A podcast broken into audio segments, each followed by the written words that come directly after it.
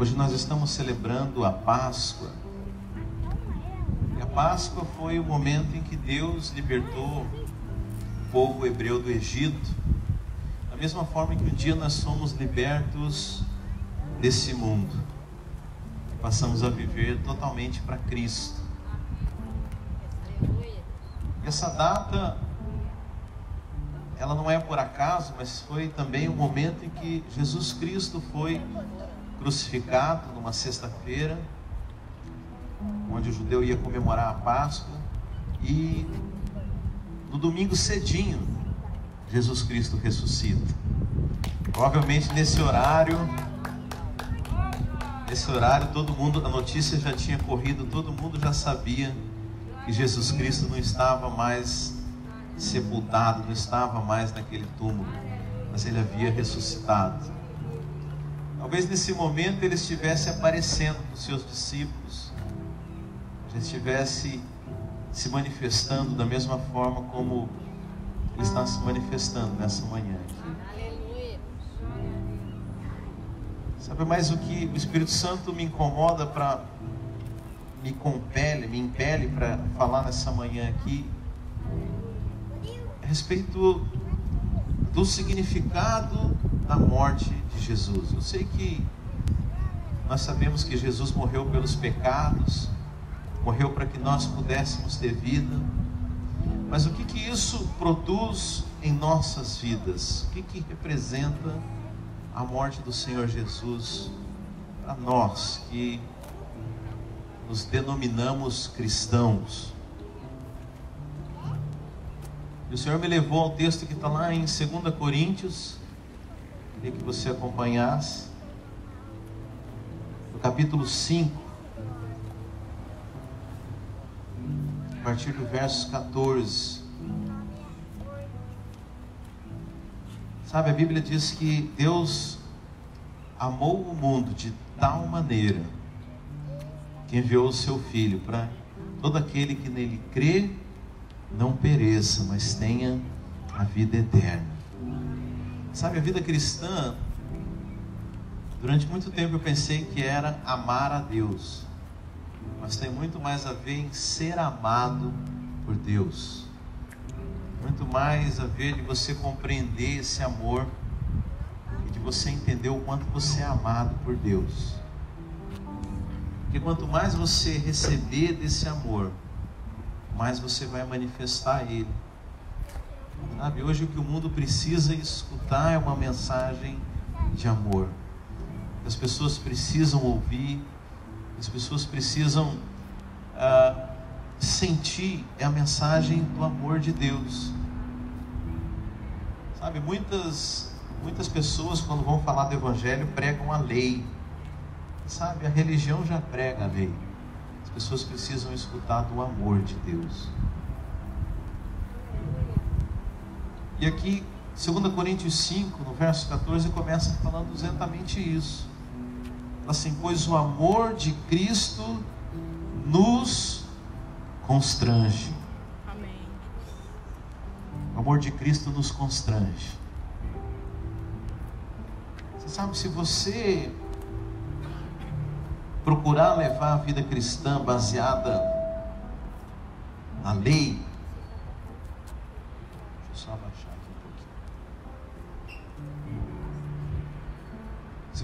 tentar levar a vida cristã baseada como toda outra religião,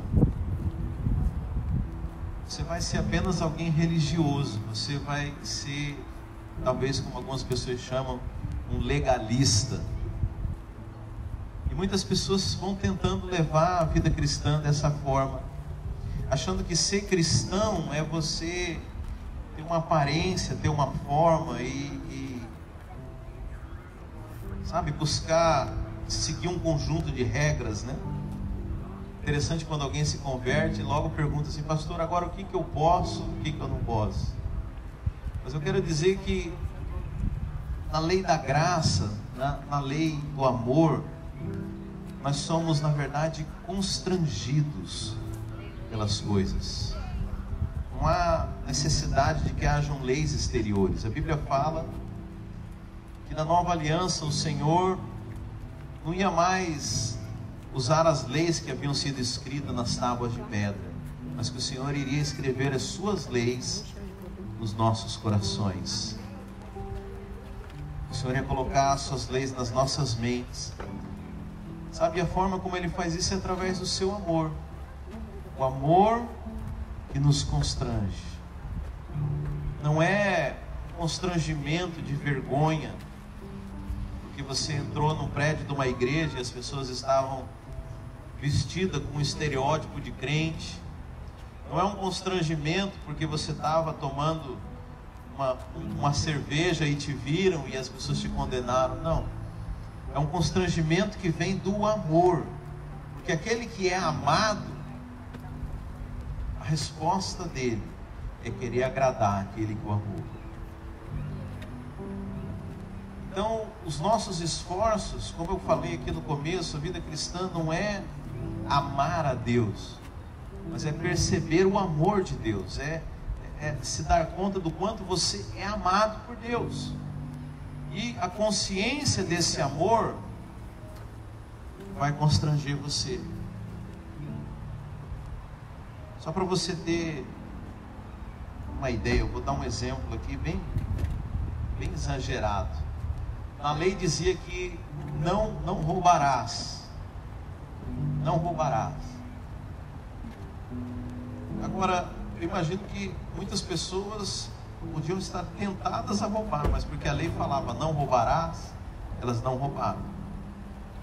Agora, na lei do amor, na lei de Cristo, a pessoa não fica sequer tentada a roubar, porque ela pensa assim: eu sou tão amado que tudo que eu precisar, Deus pode me dar.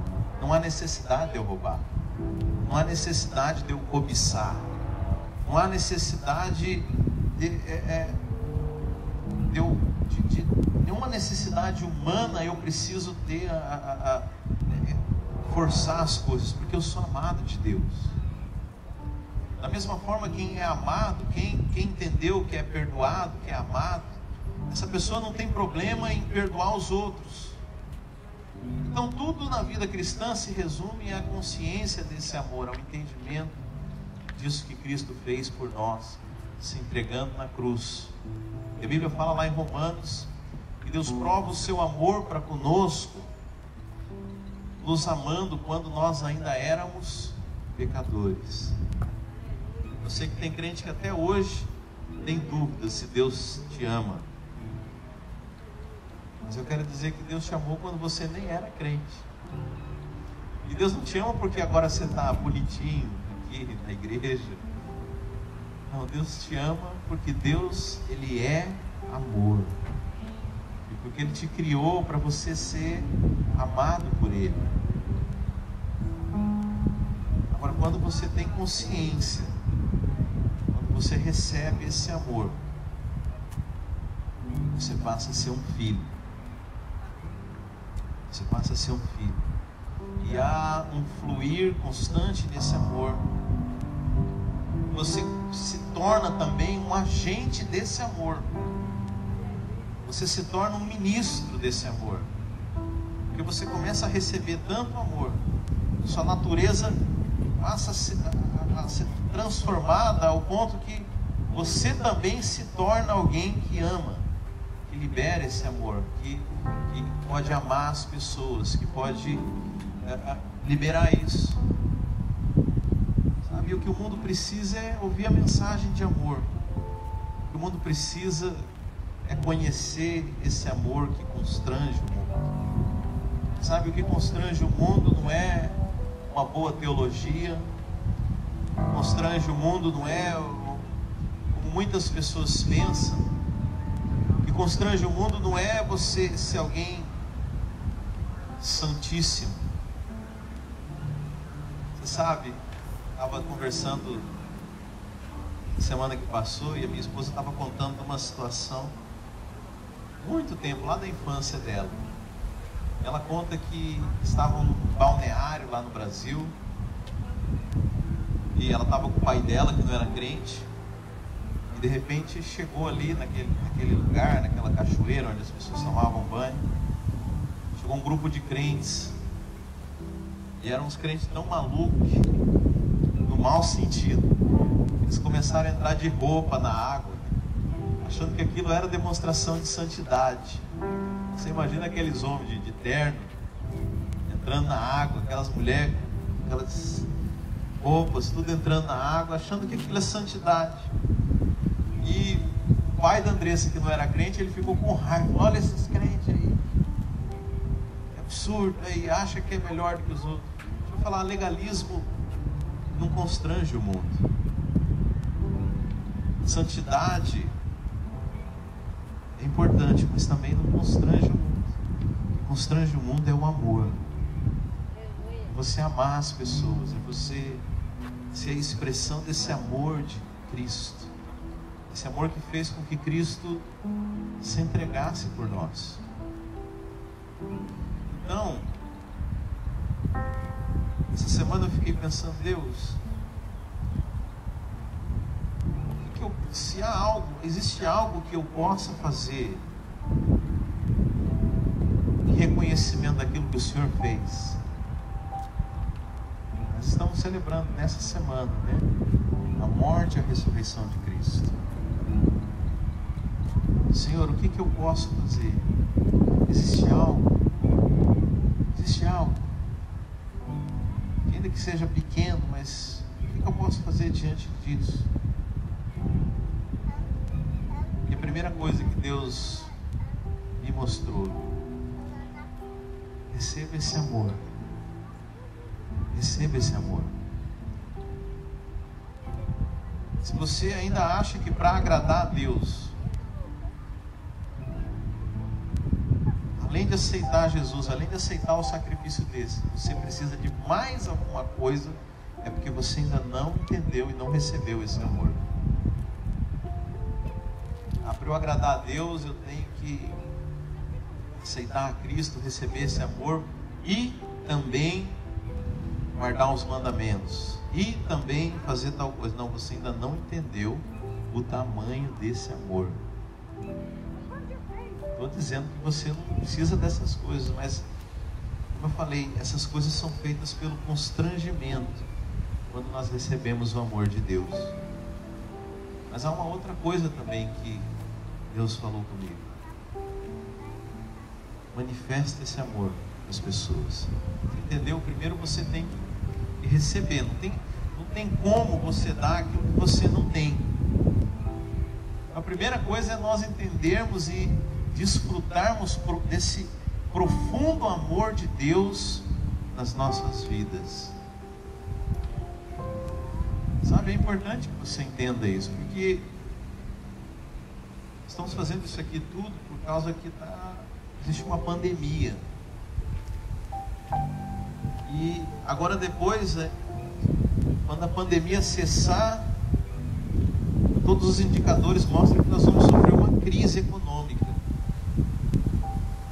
você entender que você é amado de Deus, você é cuidado, você é guardado, você vai responder de forma diferente. Irmãos, é estranho ver os crentes com o mesmo desespero e mesmo pavor dos ímpios. Isso testemunha contra a nossa fé. Porque se nós não temos um Deus que é por nós, o que, que nos difere do ímpio? Mas é nesse momento que você vai mostrar para as pessoas quanto você é cuidado. Quanto Deus é contigo. Ah, pastor, mas eu estou com medo. Tô... Deixa eu dizer, a única coisa que o diabo pode fazer com a sua vida é te intimidar. O diabo não pode tocar em você. Você é o corpo de Cristo, o diabo não toca em Cristo. Mas você sabe, a intimidação, ela é muito séria. A intimidação, ela te paralisa. Ela te impede de receber as coisas, porque tudo que nós recebemos é pela fé. E a intimidação, ela imobiliza, ela, ela bloqueia a nossa fé. Se você entender esse amor, e eu falo, esse é o momento de talvez você aprender a se amar. Falei com os irmãos aqui na sexta-feira, na nossa cela, falei que crise vai ser uma oportunidade de nós experimentarmos muitos milagres de Deus. Deus vai estar ensinando algo novo para você. Deus vai estar ensinando a viver dependendo plenamente dele, não das suas forças. E aí a crise vai passar, mas você vai ter aprendido algo valioso. Porque por mais que você esteja, seja bem sucedido no trabalho, você vai continuar dependendo plenamente de Deus. É isso que Ele quer. Mas voltando aqui em 2 Coríntios 5, verso 14, agora eu quero continuar. Pois o amor de Cristo nos constrange, julgando nós isto: um morreu por todos, um morreu por todos, logo todos morreram. E ele morreu por todos, ele morreu por todos, para que os que vivem, preste atenção nisso, muito sérios. Ele morreu por todos, para que os que vivem não vivam mais para si mesmos, mas para aquele que por eles morreu e ressuscitou.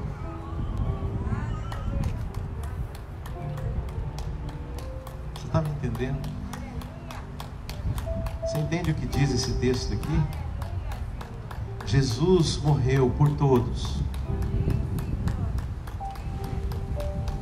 para que os que vivem não vivam mais para si mesmos, mas para aquele que por eles morreu e ressuscitou.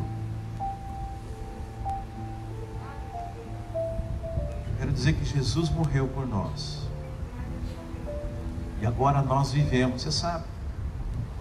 Aquele que não está em Cristo continua morto Bíblia fala em Romanos que nós estávamos mortos em nossos delitos e pecados. Então, se eu for falar daquilo que é verdadeiramente vida, eu quero, é, posso dizer que somente, somente aqueles que nasceram em Cristo é que estão vivos. Mas a Bíblia fala que Jesus morreu para que você vivesse, mas agora que você não vivesse mais para si mesmo, mas que você vivesse para Cristo. Eu quero dizer que a morte de Jesus não foi em vão, mas ela teve um propósito. Deus te deu vida para que você vivesse para Cristo. Para que você vivesse a vida que Deus preparou para você. Sabe, a questão de morte e vida tem vários aspectos. E o novo nascimento, ele opera principalmente em nosso espírito. Nós recebemos um espírito novo. Mas se você não entender isso, que agora nós vivemos para Cristo, a Bíblia fala, não vivo eu, mas agora Cristo vivo em mim. A vida que tenho agora vivo pela fé. Se você não entender isso, apesar de uma criatura nova, apesar de você ter recebido uma nova vida, você ainda vai viver como alguém que está mortificado, uma mente que está mortificada. Porque Jesus morreu para te dar não apenas um novo espírito, uma vida eterna ao lado do Pai, mas veio também te trazer uma cidadania do reino. E é o que o texto aqui continua falando. Jesus ele morreu para salvar a sua mente, a sua alma também. Então diz assim: Ele morreu por todos para que os que vivem não vivam mais para si mesmos, mas para aquele que por eles morreu e ressuscitou. Assim que nós daqui por diante, assim, daqui por diante, daqui por diante. A ninguém conhecemos segundo a carne.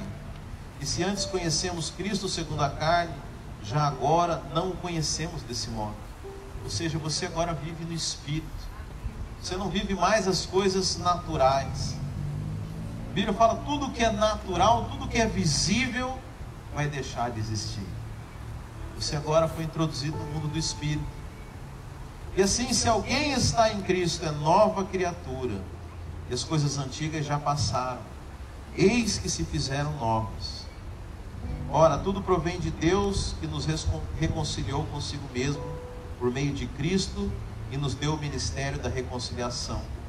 A saber que Deus estava em Cristo reconciliando consigo o mundo, não imputando aos homens as suas transgressões, e nos confiou a palavra da reconciliação. De sorte que somos embaixadores. Fala assim, embaixadores. Nós somos embaixadores em nome de Cristo.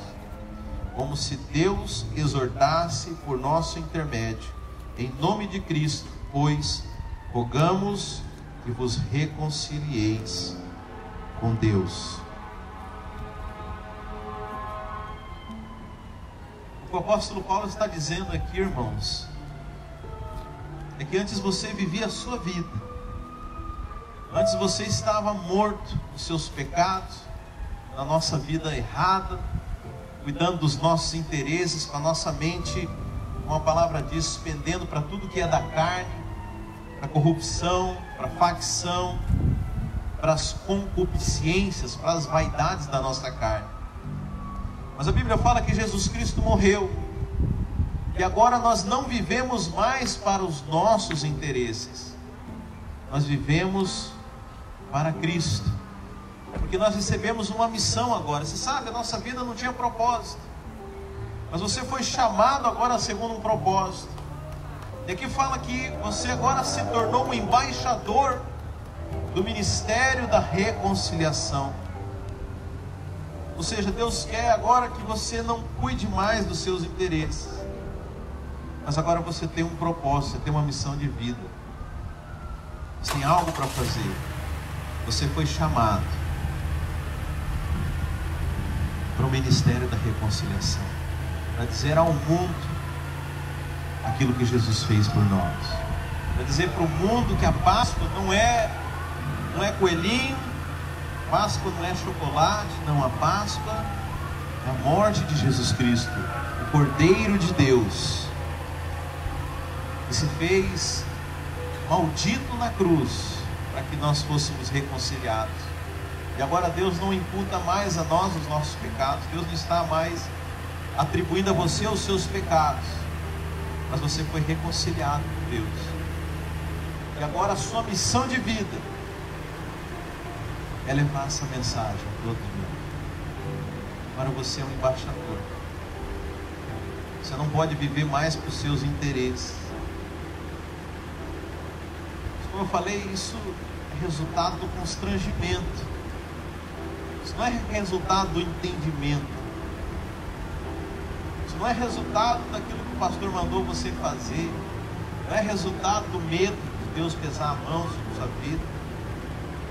Sabe, irmãos, eu já vi muito absurdo por aí.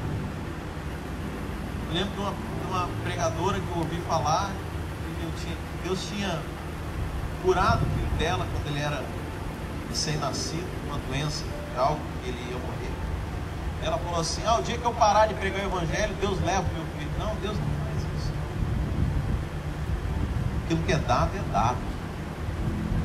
Deus não é infantil, vai te dar uma coisa e vai tomar de volta essa não é a motivação correta para você pregar o Evangelho. A pregação, a verdadeira pregação, ela é fruto do constrangimento do amor de Deus. Mais ou menos assim, você vai falar, Deus, para onde iremos se só tu tens as palavras de Deus? Sabe, eu fico pensando, irmão, se acabasse a instituição da igreja como instituição, né? A igreja do Senhor nunca acaba. Mas as instituições humanas acabam. E se eu tivesse que parar, perdesse essa posição, esse cargo de pastor, e o que eu ia fazer? pensando, será que eu ia voltar a ser advogado? Será que eu ia voltar a ser empresário? E às vezes eu penso, não tem como. Não tem como eu viver uma vida ignorando aquilo que Deus revelou para mim. E aí eu entendo quando Pedro fala isso, para onde iremos se só tu tens as palavras tem mais o que fazer. Não é nada nessa vida para fazer. Falar do amor de Deus. Falar da reconciliação. E hoje nós estamos aqui celebrando isso, celebrando o amor de Cristo que se entregou por nós. Eu estou aqui te contando. Deus te convida, te constrange para essa missão, para anunciar o mundo. Essa mesma mensagem que um dia chegou até você, porque alguém recebeu desse amor e levou até você você faça o mesmo. Há alguma forma da gente, se é que é possível retribuir o que Jesus fez, acho que é impossível. Mas há alguma forma de você dar mais valor para isso. Que Jesus morreu por todos. Mas infelizmente não vão ser todos que vão ser salvos. Somente aqueles que entenderem essa verdade. Há nada que valoriza mais o que Jesus Cristo fez do que você levar essa mensagem até outras pessoas. A contar para elas que elas não são mais devedoras, elas não estão mais debaixo da maldição da lei, mas que elas foi, foram reconciliadas pelo sangue de Jesus. Amém, meus queridos? Queria celebrar os irmãos. Você, você leva até as pessoas. Coloque-se de pé, vamos orar. Estenda sua mão para cá,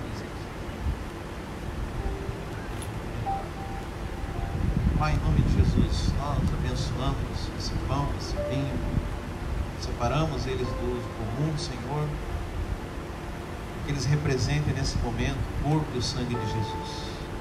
Abençoa cada filho teu, Pai, que vai fazer parte desse memorial. Em nome de Jesus.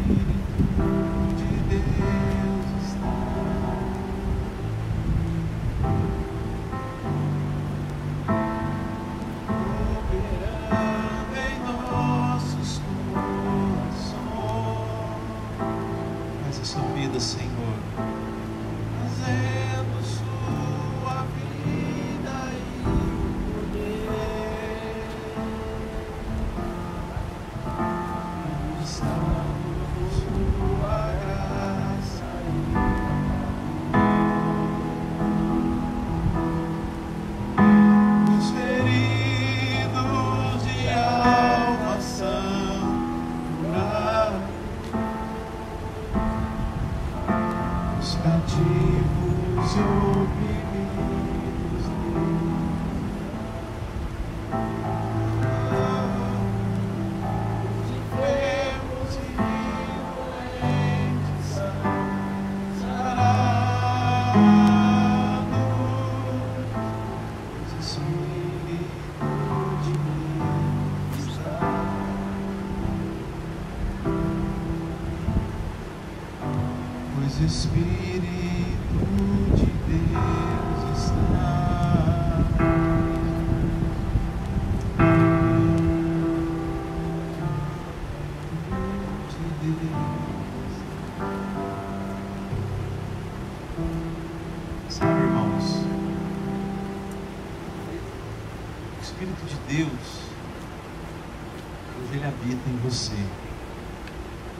dizer que aonde você for, aonde você estiver, a presença dele vai se manifestar. Eu me lembro quando eu comecei a evangelizar, eu saía na rua, ia com um pastor amigo meu, eu ficava preocupado, será que as pessoas vão entender o que eu estou falando? Será que, o negócio vai acontecer mesmo? Deus falou, não, não é você. O Espírito de Deus agindo através da sua vida. Você não faz nada, você só. Você é só um corpo, você só é um instrumento, você é só um veículo para me conduzir até as pessoas.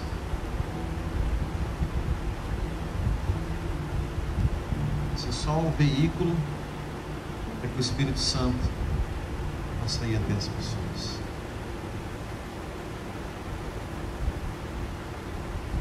Na noite em que Jesus foi traído,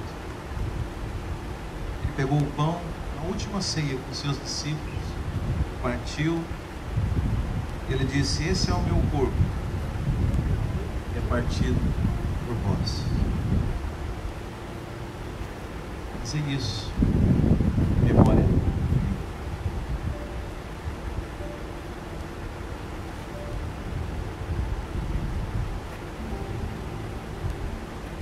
semelhantemente, pegou o cálice,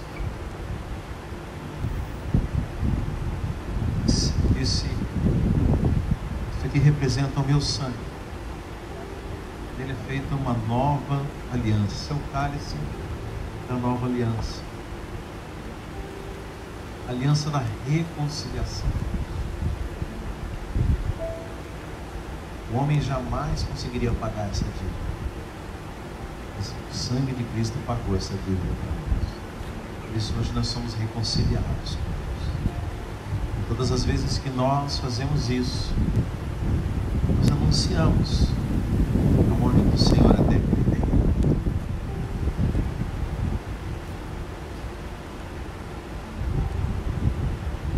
Aleluia. Pois o amor de Cristo nos constrange. Julgando nós isto, um morreu por todos, logo todos morreram.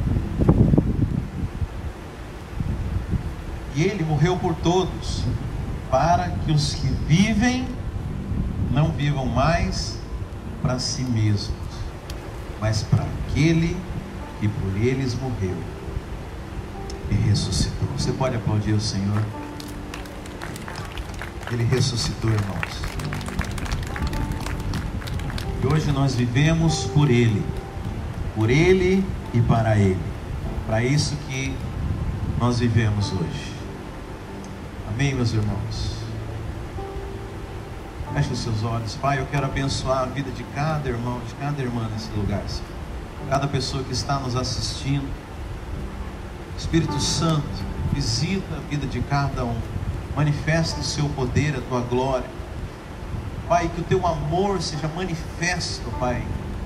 O amor que constrange, o amor que nos impele a fazer, a, a te amar, ó Pai, e a viver como filhos amados, Senhor. Nesses dias, mais do que nunca, Senhor, eu peço que os teus filhos tenham revelação do seu amor, ó Pai.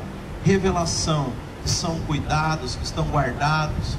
Revelação da tua provisão, ó Pai. Revelação do teu cuidado sobre a vida de cada um, ó Pai. Peço em nome de Jesus. Em nome de Jesus.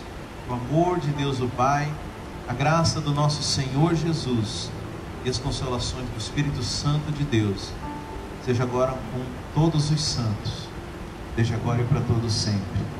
Amém. Glória a Deus. Deus te abençoe, meus irmãos.